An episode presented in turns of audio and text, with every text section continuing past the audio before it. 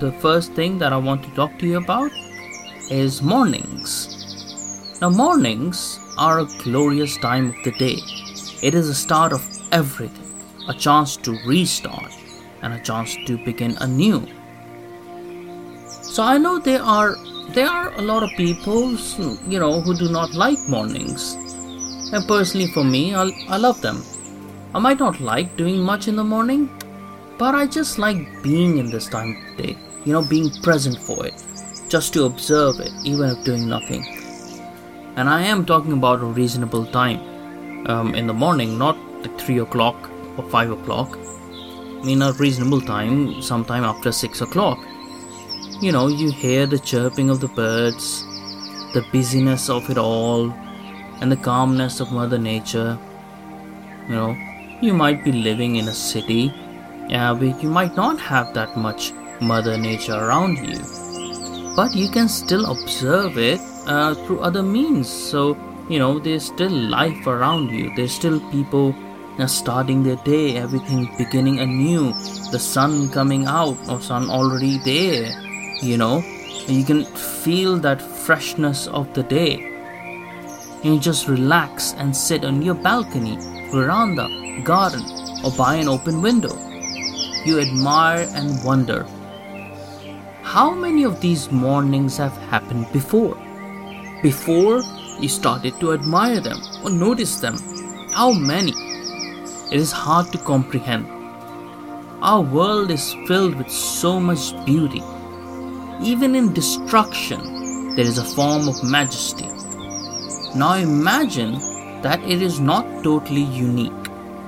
It might be unique in holding us, it is not that unique on its own. It is part of something much, much bigger. There's so many planets out there, so many similar to ours.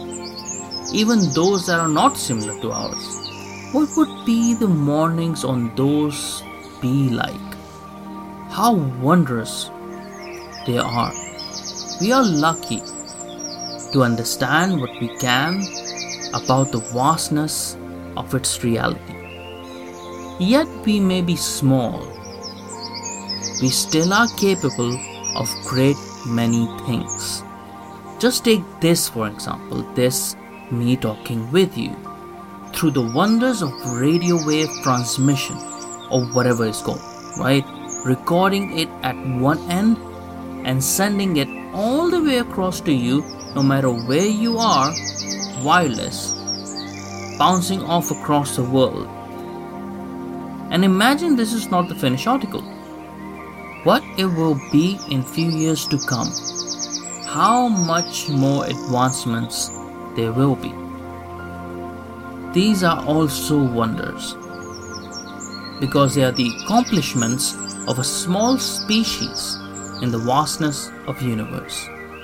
And who knows, maybe one day we'll be sat with our morning coffee or tea, just about waking up and admiring the mornings on a completely different planet, in a completely different solar system, in a different galaxy, far, far away.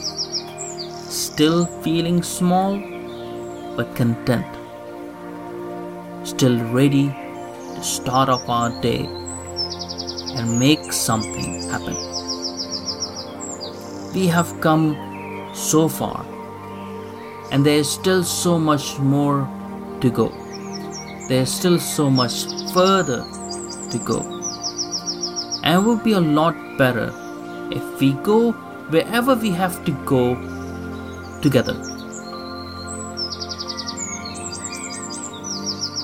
We all have very little time on this planet. Some of us might think there is something after this life ours, in religious context or otherwise. Or some of us might think there is nothing after this. But it really doesn't matter. What matters is that here, right now, we have a very short time.